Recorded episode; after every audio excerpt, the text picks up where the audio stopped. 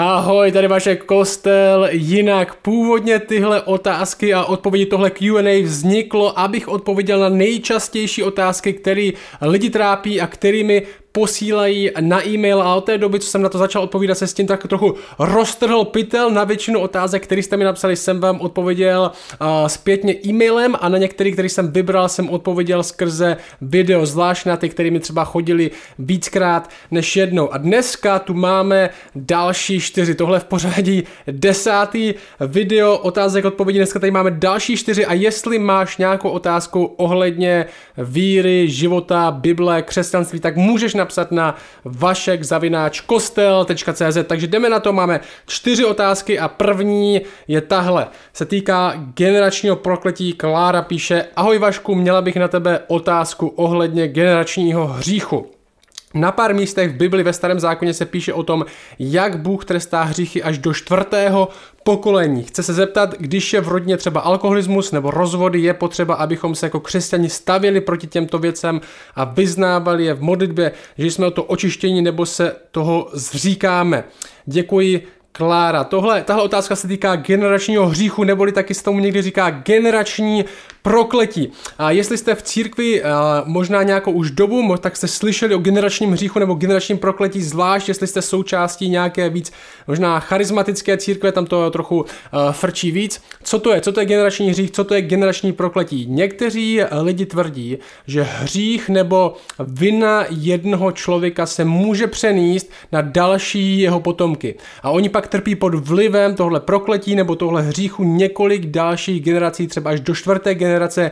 Dědíme tedy po rodičích nejenom uh, naši hříšnou přirozenost, ale taky vinu za specifický hříchy, který oni udělali nebo jejich předci udělali, třeba jako rozvod, sex, alkohol. A teďka to, co musíme teďka udělat, je, že se proti tomu musíme stavět, zřít se toho, vyznávat to, většinou musíme vyznávat konkrétní hříchy našich předků, aby jsme se toho zbavili. A tohle v posledních letech je celkem populární a myslím si, že do velké míry je to populární kvůli tomu, že se velmi selektivně a velmi špatně čte Bible.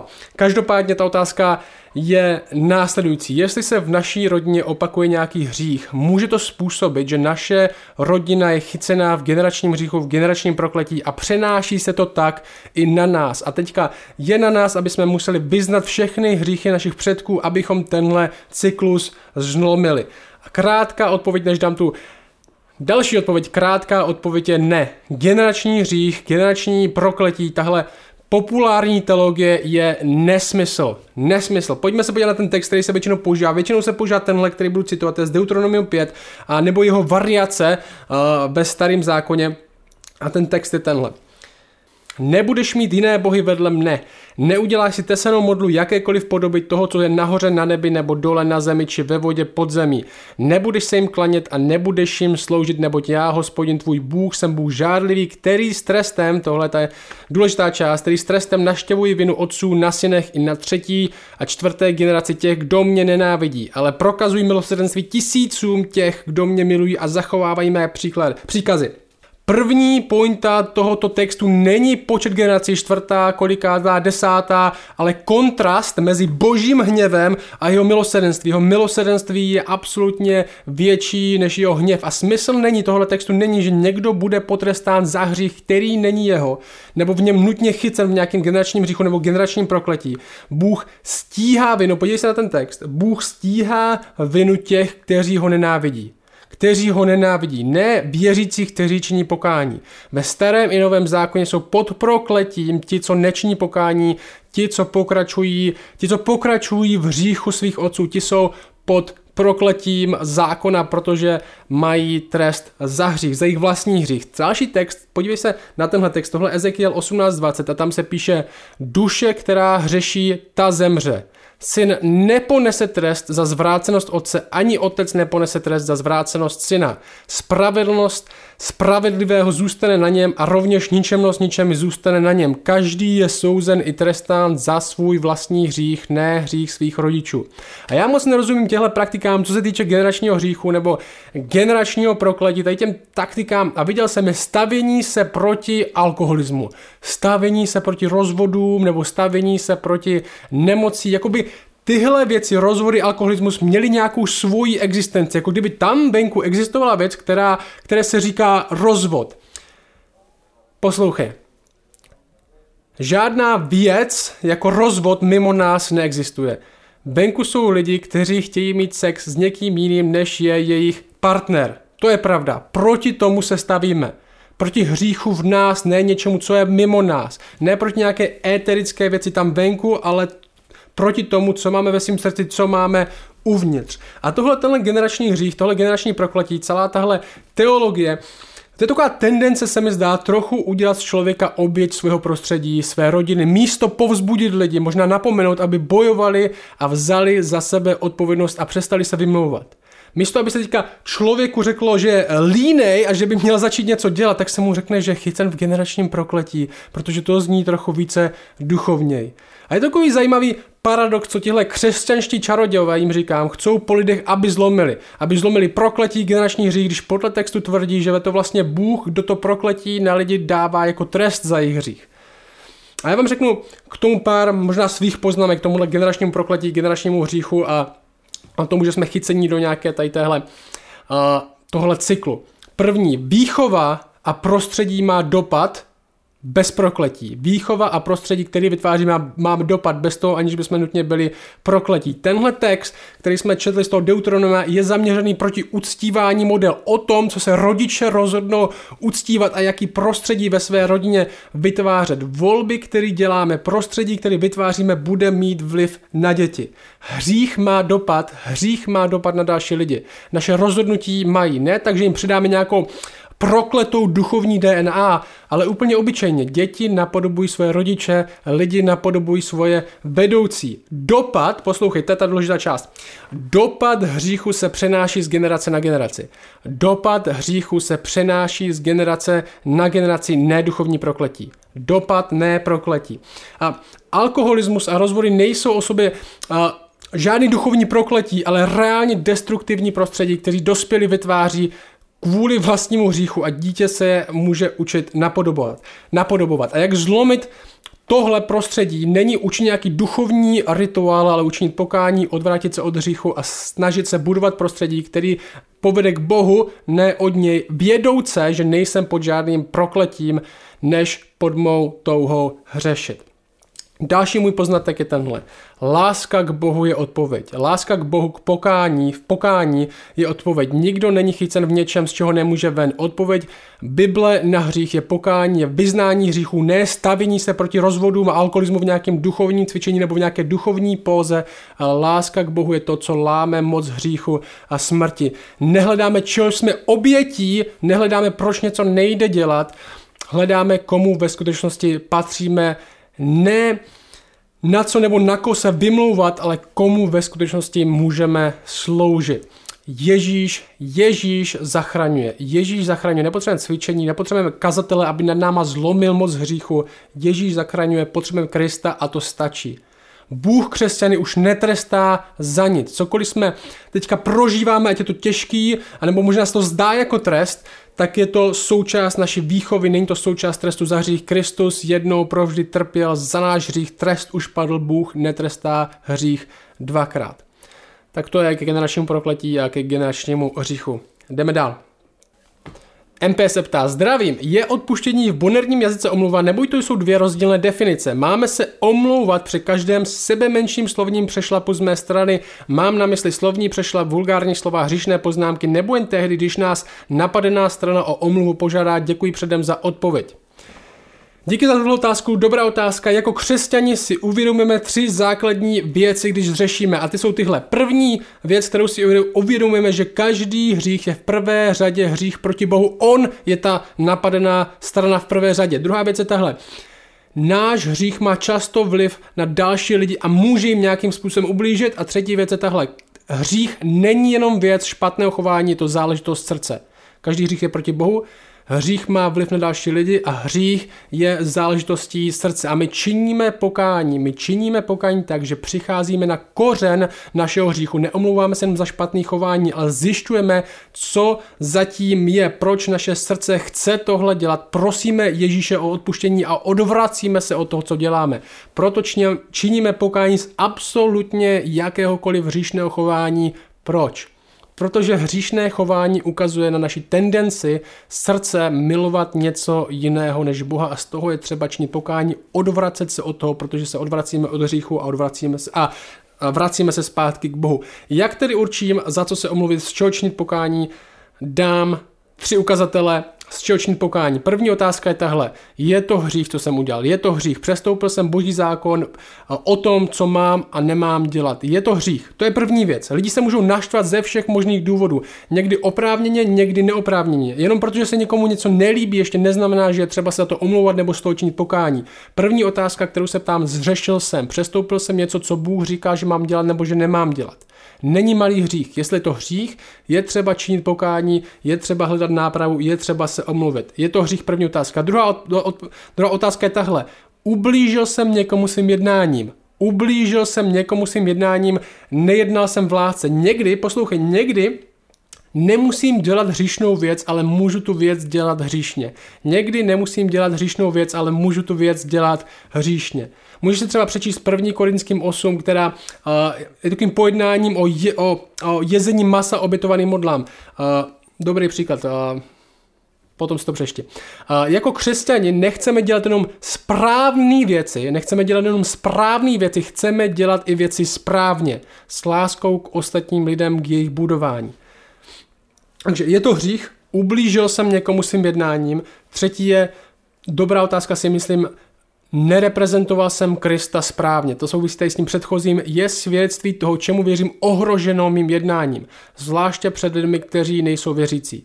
Je to hřích, ublížil jsem někomu svým jednáním, nereprezentoval jsem Krista správně. A ty se konkrétně ptáš, tady píšeš, slovní přešla, vulgární slova, hříšné poznámky, je třeba se to omlouvat? Ano, myslím si, že je třeba se za to omlouvat skoro vždycky.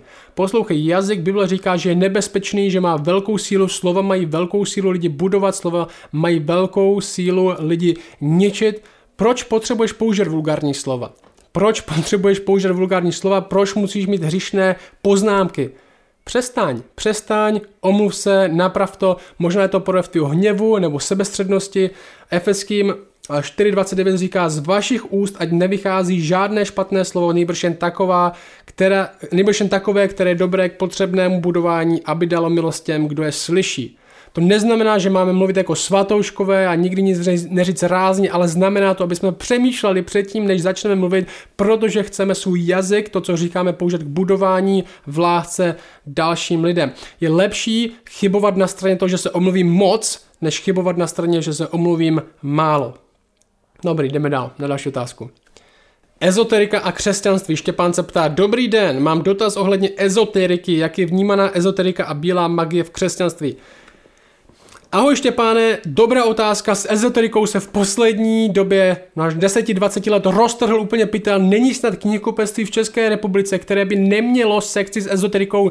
Není žena, která má nad padesát let, která by neměla doma nějakou knížku s ezoterikou nebo tarotové karty, aby mohla sousedům vykládat jejich budoucnost. Co vlastně ezoterika je a A jak to souvisí s křesťanstvím? Ezoterika není úplně jedna věc, ezoterika má několik rysů, a já to řeknu, v krát, řeknu to velmi v krátkosti, pár rysů. Ezoterismus je braný jako tajná cesta k něčemu většímu. Jsou to většinou skupiny lidí, kteří tvrdí, že mají tohle tajné poznání, který se věří jenom pár vybraným. V křesťanství je to do nějaké míry podobný k gnosticismu, jestli znáte historii křesťanství, možná v dnešní době se vám vybaví skupiny jako svobodní zednáři, tajemství, úrovně, na které se můžete dostat, aby vám tajemství bylo svěřeno. Nicméně tyhle nauky v dnešní době už moc tajemstvím nejsou, protože se s ním roztrpitel, můžete jít do knihkupectví, koupit si knížku o ezoterice, jak nějakou věc, magii nebo něco jiného praktikovala nějaká skupina, to tajemství můžete nyní znát vy. V Česku se s tím sejdete v rámci možná nějakého alternativního léčitelství, magie, výkladu karet, věštění, pozitivního myšlení, to je hodně populární, pozitivního myšlení, ve způsobu myšlením se vytvořím vlastní realitu, zbavím se čehokoliv negativního a jenom pozitivní budoucnost mě čeká. Astrologie, všechno velmi alternativní, duchovní, přírodní, to je taková ta česká ezoterika. V posledních letech, jak jsem říkal, to, co mělo být tajemství nebo bývalo tajemství různých tajemných skupin, které tvrdili, že to tajemství mají, už není tajemství. Je to veřejná věc, je hodně publikací, hodně návodů, jak meditovat, léčit, je v tom prostě velký biznis. A evangelium křesťanství naopak oproti ezoterice tajemstvím není a nikdy nebylo. Je to veřejné prohlášení, co Bůh viditelně v Kristu udělal. Je to něco, co se sdílí se všemi lidmi a někteří tomu buď věří, nebo nevěří. My nevytváříme speciální skupiny, nevytváříme skupiny, kde jsi čaroděj na první úrovni a jestli to fakt budeš myslet vážně a dáš nám hodně peněz, tak se může dostat až na ar, archičaroděje osmé úrovni a tam teprve se dozvíš, o čem to vlastně je. Nej... Jestli si, poslouchej, jestli si chycem v nějakém společenství, kde se musíš dostat až na větší úroveň, než ti svěří víc informací, utíkej z tohle společenství, jak nejrychleji můžeš. Ezoterismus tvrdí, že má nějaký tajemný, tajuplný poznání, který svěří pár vyvoleným. Ezoterismus taky vidí svět jako něco víc než jen materiální svět. Možná to se dá samozřejmě vyzdvihnout, možná v kultuře materialismu, ve které jsme, kde se hodně mluví o tom, že všechno, co existuje, jenom to, co vidíme. Ezoterismus často ukazuje, že svět je víc než to, co vidíme, svět je duchovní svět. Zároveň ezoterismus se od křesťanství v zásadě liší v tom, co vlastně tenhle svět je. Ezoterismus nevede k lidi k pokání a obrácení se k jednomu skutečnému Bohu jako svému zachránci, nevede ke skutečnému Kristu, tedy nevede nikoho ke skutečné záchraně. Ezoterismus často vede uh, ke spojení s přírodou. Ezoterismus vede uh, nalezání Boha v sama v sobě, důvěru v, re- v reinkarnaci. New Age, hodně populární forma ezoterismu teďka. Spojení s nějakou jinou duchovní bytostí, možná osvícení sama sebe skrze nějakou morální snahu k pozitivnímu myšlení a nakonec do pekla. Ezoterismus další rys tvrdí, že má poznání, které je nadřazené Bibli. Že jo? Ezoterismus není jenom nějaký vágní poznání, že svět je duchovní svět a jsou tady duchovní bytosti kolem nás. Svět je něco více. Ezoterické proudy tvrdí, že mají své speciální poznání, o čem svět ve skutečnosti je a jak svět skutečně funguje a co je potřeba k osvícení, k naší vlastní záchraně. To poznání, které je roz, rozporu s Biblií a vede od Boha. Pár věcí, které k tomu řeknu. Poslouchej, jenom protože je něco duchovní, jenom protože je něco duchovní, tak to neznamená, že to je dobrý. Dokonce i jestli se to tváří, že to je křesťanství, tak to neznamená, že bychom to měli automaticky přijmout bez nějakého dalšího zkoumání. Bible říká, že i kdyby přišel anděl z nebe a kázal nám něco jiného než je evangelium, takhle, tak je proklet. Neposlouchejte ho, běžte pryč. Jenom protože je něco duchovní, neznamená, že je to dobrý. Je pravda, že tenhle svět je víc než vidíme, že jsme v divným nadpřirozeném světě, ale jenom protože je něco duchovní, jenom protože se něco tváří duchovně, neznamená, že bychom tomu měli dát energii nebo čas. Ve skutečnosti Bible říká, že náš hlavní boj, že náš hlavní boj není až tak moc proti fyzickým věcem nebo proti dalším lidem, kteří nás kritizují, ale proti duchovnímu světu, který vždycky není dobrý, ale naopak je dost často zlý. A já ti chci říct jednu věc, vyvaruj se všemu, co tvrdí, že má nějaký duchovní poznání, ale nevede k Bohu a nevede ke Kristu. Vyhni se věštění, astrologii, spojení s anděli, léčitelství pomocí nějaké východní filozofie, meditacím, které nejsou o Bohu, pozitivního přemýšlení, který nevede k božím zaslíbením, ale možná k lechtání tvýho ega, jak jsi skvělej a jaká skvělá budoucnost čeká. Vyhni se tímhle věcem. I kdyby nějaká duchovní praktika fungovala, někdo by byl skutečně vyléčen, anděl s tebou komunikoval, tak to ještě neznamená, že to je dobrý, možná to, no spíš to znamená, že to je ještě víc nebezpečný, než si myslíš, protože ona ta praktika funguje z nějakých důvodů, něco duchovního zatím je a to duchovní vůbec není dobrý.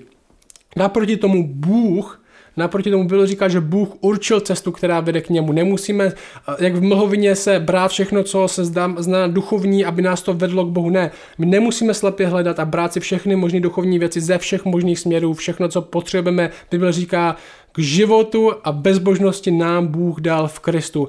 Kristus je pravda a život, nikdo nepřichází k Otci než skrze něho. Hledej Krista, toho Bůh určil jako prostředníka, jako cestu k Bohu. Krista, ne nějakou tajemnou magii nebo tajemné poznání v ezoterice. A tahle cesta Kristus se sdílí se všemi lidmi. Tahle zpráva je pro všechny lidi. Nejsme tajný klub, církev nemá osm levelů, kde musíš stoupat v hierarchii, aby se něco dozvěděl.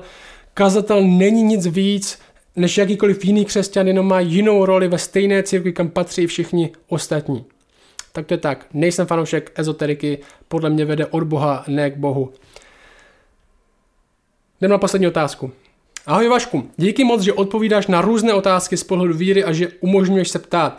Dělám to rád, dělám to zadarmo, nikdo nemá z toho žádný peníze, kdyby vás to zajímalo. A tyhle, ještě než dočtu tu otázku, tyhle otázky jsou možný, protože vy otázky posíláte. Jestli vás to zajímá, baví vás a tenhle formát, tak ho můžeme udržet v pochodu, takže mi budete posílat další zajímavé otázky, které můžou být součástí toho, tohoto videa. Takže se nebojte napsat Vašek, zavináč kostel tečka cz a možná tohle bude pokračovat ještě dál. Uh, jaký je tvůj pohled na vztah protestant-katolička? Doporučil by si ho? A v čem případně vidíš svízelné otázky a věci nutné si vyjasnit ještě před svatbou? Tohle je uh, tohle je dobrá otázka. Ve skutečnosti dostávám podobnou otázku docela často. Otázka zní často, podle čeho si mám vybrat partnera, co jsou nějaké důležité věci, kde můžu dělat kompromisy, co se týče víry. Tohle hodně lidí se ptá, kde ještě můžu dělat kompromisy, když úplně nevěříme stejně. A více do vás to zajímá. A já vím proč, jsme v Česku, v Česku je víc hospod než křesťanů, je docela těžký si najít partnera, to je prostě realita česká, žádní křesťani, uh, málo v mém věku, hlavně zvlášť, když jsem trochu starší a už se hůř hledá a mám kolem sebe jenom zadený lidi a někdy se zdá, někdy se zdá, že se musím spokojit s minimem kompatibility, abych vůbec s někým mohl být. Říká, že věří v něco víc a to mi stačí. Měl bych pro vás tři otázky, pro vás, kteří uh, se ptáte, co můžu obětovat, jaká by měla být ta minimální kompatibilita, co se týče víry, jak ještě chodit daleko. První, co bych řekl, je vyznání víry. Vyznání víry, my na kostelinek říkáme, že máme věci, které držíme v zavřené ruce a máme věci, které máme v otevřené ruce. A v té zavřené ruce máme to, co dělá křesťana křesťanem, to je naše vyznání víry, tam stojíme, to nikdy nepustíme a nikdy to z té zavřené ruky nevyndáme. V té otevřené ruce pak jsou věci, které uh, a kterým věříme, možná se za nima i pevně stojíme, ale nevěříme tomu, že všichni musí uh, věřit stejně jako my, aby byli křesťan. Takže první bych se zeptal, máte stejný vyznání víry? Na našich stránkách, já to dám do toho popisku odkaz, máme vyznání víry, možná pro vás takový návod, uh, úplně základ, čemu člověk by měl věřit, jestli tvrdí, že je křesťan. To bych se zeptal, mám stejný vyznání víry? Další otázka, kterou bych se zeptal, je tahle. Jsou pro mě důležité otázky otevřené ruky. Jak moc jsou pro mě důležité, co se týče vztahu? Jen protože máme společný jádro toho, čemu věříme, ještě neznamená, že bychom se měli vzít. Jak jsou pro mě důležité další otázky? Duchovní dary, alkohol, křest, jaká církev? Tohle jsou další otázky. A my máme na našich stránkách sekci Základy křesťanství, kde máme šestnáct videí o šestnácti a, takových teologických tématech základů křesťanství. Já bych osobně nedoporučoval vztah s nikým, kdo nevěří minimálně těmhle základům. A, a třetí otázka, bych se ptal tahle, jo?